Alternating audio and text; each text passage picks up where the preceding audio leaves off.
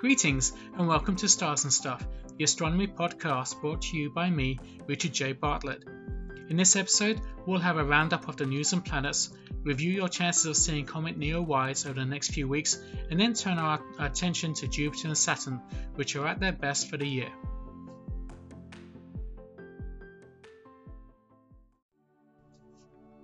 Many moons ago, people used to believe that comets were a bad omen. For example, Halley's comet made an appearance in the year 1066, and then, a few months later, King Harold of England was killed during the Battle of Hastings. More specifically, he was shot in the eye with an arrow. Not a nice way to go. It only seems appropriate then that during a global pandemic and with the announcement of a squirrel testing positive for the bubonic plague in Colorado, that there's a bright new comet now visible in our skies. Comet Neowise was discovered in March this year and initially seemed to be a pretty ordinary comet. Then, as it approached the Sun, it brightened suddenly and is now a naked eye object in the pre dawn sky. It's the brightest comet since Hale-Bopp and coincidentally comes during the 25th anniversary of the discovery of that famous comet. If, like me, you're not a morning person, you might be wondering when it might become visible in the evening sky instead. Fortunately, we won't have to wait too long, as it's moving towards Ursa Major as we speak and will soon become visible after sunset. After passing the Sun on July 3rd, it's now heading toward the colder outer reaches of the solar system, but not before passing the Earth on the 22nd. Comets typically get fainter as they move further away from the Sun, but since it'll be approaching the Earth first, the fading of the comet may be counteracted by its proximity to us. That being said, you won't want to wait too long after the 22nd to try and spot it, as it will likely only get fainter from that point on. Start looking about an hour or 90 minutes after sunset. If you can see the stars of the Big Dipper, or the Plough as it's known in the United Kingdom, then there's a decent chance you could see the comet. Those stars are the brightest in the constellation Ursa Major, and the comet will be passing by from about the 20th onwards. The Dipper is now sinking towards the northwestern horizon, with the comet appearing toward the lower left of the bowl. It's hard to describe where to look in a podcast, so I recommend you using an app such as Sky Safari, Stellarium, or Mobile Observatory to help you spot it.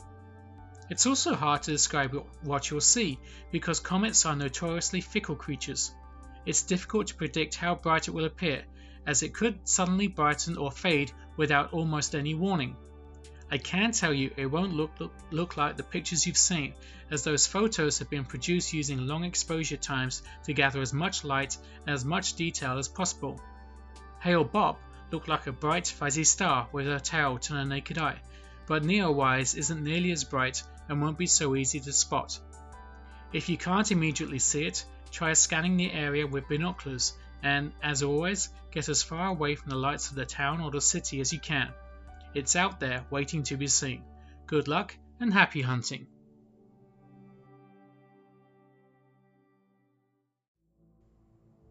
An international collaboration has discovered an unusual planetary system named WASP 148. The scientists analyzed the star's motion and concluded that it hosted two planets, WASP 148b and WASP 148c, the observations showed that the two planets were strongly interacting, which was confirmed from other data. Whereas the first planet, 148b, orbits its star in nearly 9 days, the second one, 148c, takes 4 times longer. This ratio between the orbital periods implies that the WASP 148 system is close to resonance, meaning that there is enhanced gravitational interaction between the two planets and it turns out that the astronomers did indeed detect variations in the orbital periods of the planets. While a single planet, uninfluenced by a second one, would move with a constant period, 148b and 148c undergo acceleration and deceleration that provides evidence of their interaction. A new analysis of white dwarf stars supports their role as a key source of carbon, an element crucial to all life in the Milky Way and other galaxies. Approximately 90% of all stars end their lives as white dwarfs, very dense stellar remnants that gradually cool and dim over billions of years. With their final few breaths before they collapse, however, these stars leave an important legacy, spreading their ashes into the surrounding space through stellar winds enriched with chemical elements including carbon, newly synthesized in the star's deep interior during the last stages before its death. NASA's Perseverance Mars rover has been attached to the top of the rocket that will send it towards the red planet this summer.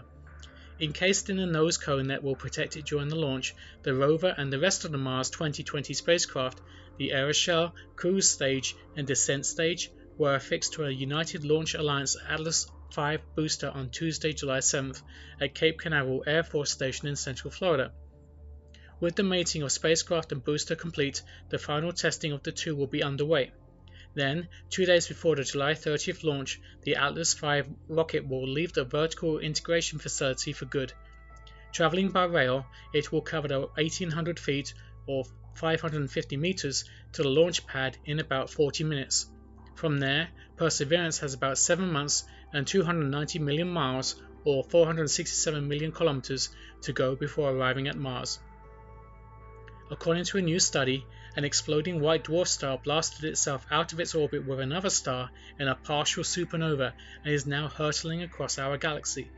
It opens up the possibility of many more survivors of supernovae traveling undiscovered through the Milky Way, as well as other types of supernovae occurring in other galaxies that astronomers have never seen before. The research analyzed a white dwarf that was previously found to have an unusual atmospheric composition. It revealed that the star was most likely a binary star that survived its supernova explosion, which sent it and its companion flying through the Milky Way in opposite directions. The scientists were able to measure the white dwarf's velocity and found that it's traveling at 900,000 km per hour. It also has a particularly low mass for a white dwarf, only 40% the mass of our Sun, which would be consistent with the loss of mass from a partial supernova. The giant impacts that dominate late stages of planet formation have a wide range of consequences for young planets and their atmospheres, according to new research. The simulations show how Earth like planets with thin atmospheres might have evolved in an early solar system depending on how they are impacted by other objects. The researchers ran more than 100 detailed simulations of different giant impacts on Earth like planets, altering the speed and angle of the impact on each occasion. They found that grazing impacts, like the one thought to have formed our Moon, led to much less atmospheric loss than a direct hit.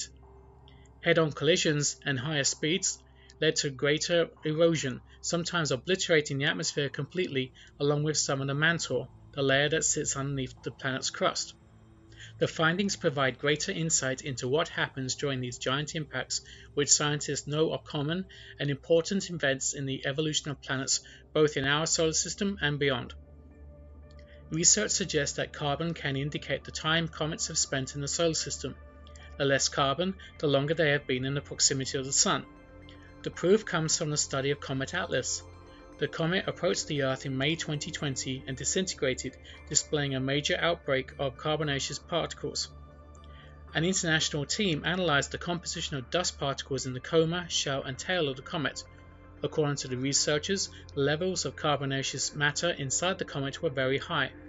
The team suggests that the amount of carbon in the comas of other comets can indicate the time spent by them in the inner solar system. The more carbon a comet coma contains, the less it has been around the Sun, and vice versa.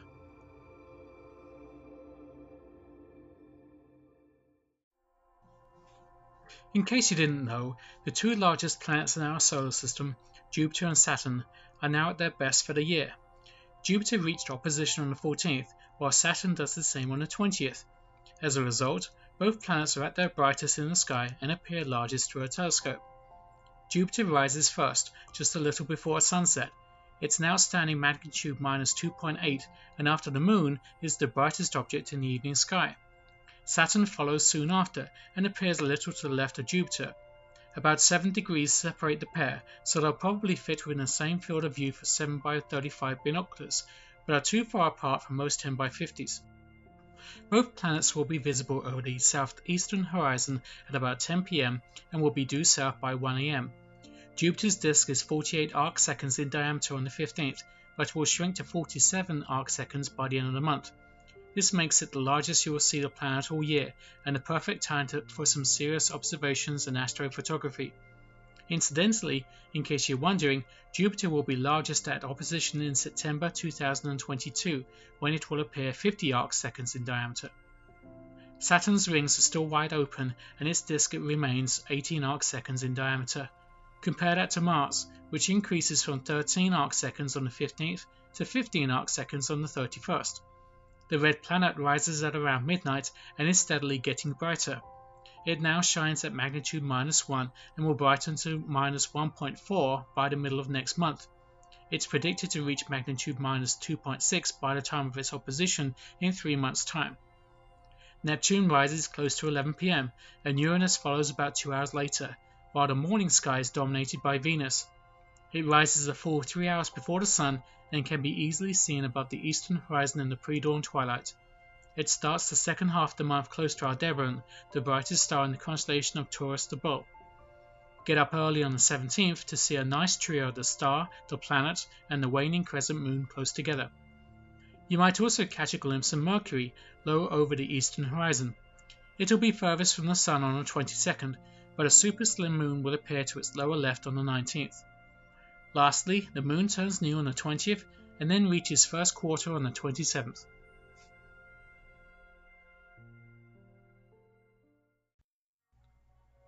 Ask me what my favourite planet is. Go on, I'll wait. It's Jupiter. Ask most other astronomers and you might hear them say Saturn, but for me it's Jupiter. See, the problem with Saturn is that once you've seen the rings through a telescope, it's just kind of, well, a little bit boring. Jupiter, on the other hand, is a dynamic world that literally changes by the hour. But first, a short history lesson. In January 1610, the Italian astronomer Galileo Galilei became one of the first to turn a telescope toward the planet. Galileo's telescope was crude by today's standards and only magnified by 20 times. It might not sound like much, but with this modest scope, he discovered the four largest moons of Jupiter and turned the astronomical world on its head. Night by night he observed these tiny star-like points moving about the planet and concluded, correctly, that they orbited the distant world. At a time when many still believed the Earth was the the universe and that literally everything revolved about it, his observations proved to be controversial. Galileo, arguably, had the last laugh, as the moons are now known as the Galilean satellites in his honor. Individually, in order of distance from Jupiter, they are Io, Europa, Ganymede, and Callisto, and all but Europa are larger than our own moon. As a child, I was thrilled to discover these moons for myself. I don't know when I first saw the planet telescopically, but after I started my astronomical journal in the spring of 1982, I made my first recorded observation on May the 1st.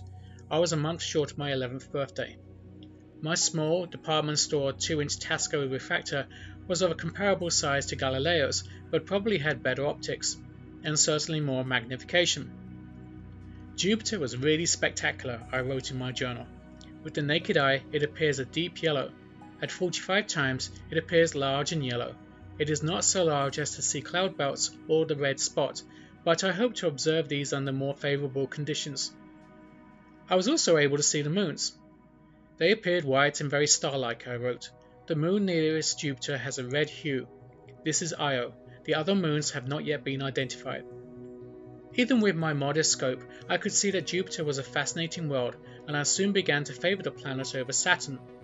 Saturn has moons too, and of course it has a spectacular set of rings that are easily seen in almost any telescope. But while these are nice to look at, they don't change much. In fact, Saturn takes so long to orbit the Sun that it can sometimes take years before any noticeable change in the appearance of the rings can be seen at all.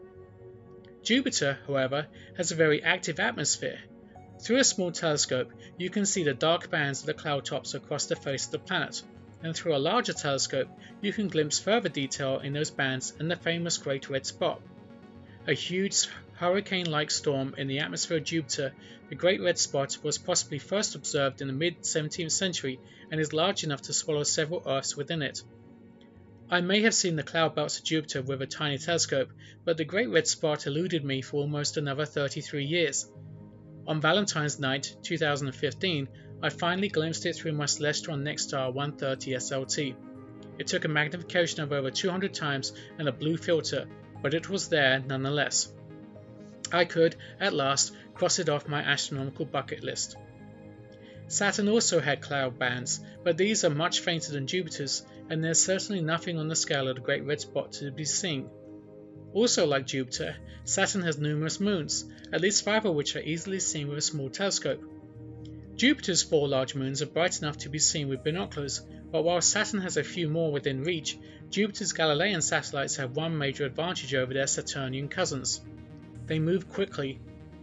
Many amateur astronomers will start their evening observing Jupiter and its moons and then return hours later to see how things have changed. Maybe one moon has disappeared behind the planet. Maybe a transiting moon is casting a tiny dark spot of a shadow upon the planet's face. Sometimes more than one moon will get in on the act. You just don't get this with Saturn. Saturn is the type of planet you observe, you admire, and then you move on. I hate to say it, but unless you have a much larger scope that can bring out some detail, Saturn is almost a newbie planet. At first there's oohs and ahs, but after the initial wow factor has worn off, there isn't much else to see. Binoculars may show the planet as a tiny elongated point of light, but its rings can't be clearly seen for what they are. However, point a small telescope toward it and you'll not only see the rings, but also Cassini's division, a large gap between the rings that was first discovered in the late 17th century. Of Saturn's five brightest moons, Titan and Rhea are easily visible through almost any telescope. My first encounter with these distant worlds came on June 3, 1982, about a week after the arrival of my new 3 inch refractor. Here's part of my journal entry for the night. Saturn was the last planet to be observed, and it was worth waiting for it. At 35 times, the rings were visible. At 117 times, Cassini's division was visible and a faint cloud belt. Then I noticed something yellow and star-like, but it did not twinkle. It was around the sixth magnitude. It was Titan. Then I saw Rhea, Saturn's second brightest moon. Despite the understated nature of my words, as a 10 year old I was quite excited to see the planet in this way. As the days, weeks, and months went by, I returned to both Jupiter and Saturn, but it was always Jupiter that held my attention the longest.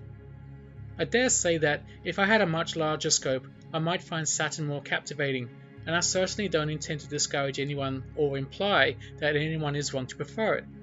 As we say in our household, never yuck somebody else's yum. That being said, now's the perfect time to enjoy these worlds and decide for yourself. Which will it be? Which one's your favourite?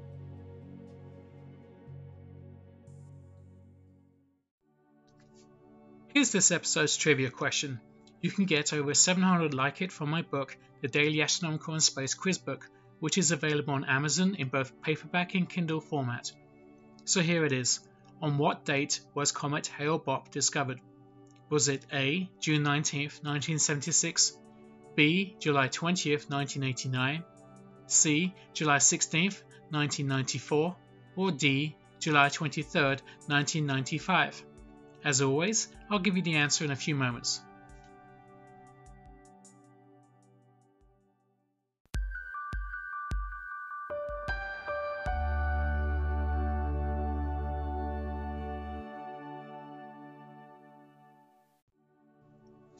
The answer to the trivia question is D, July 23, 1995.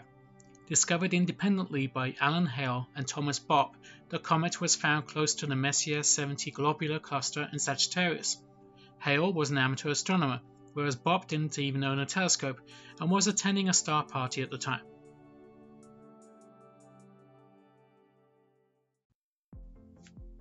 That's it for another episode.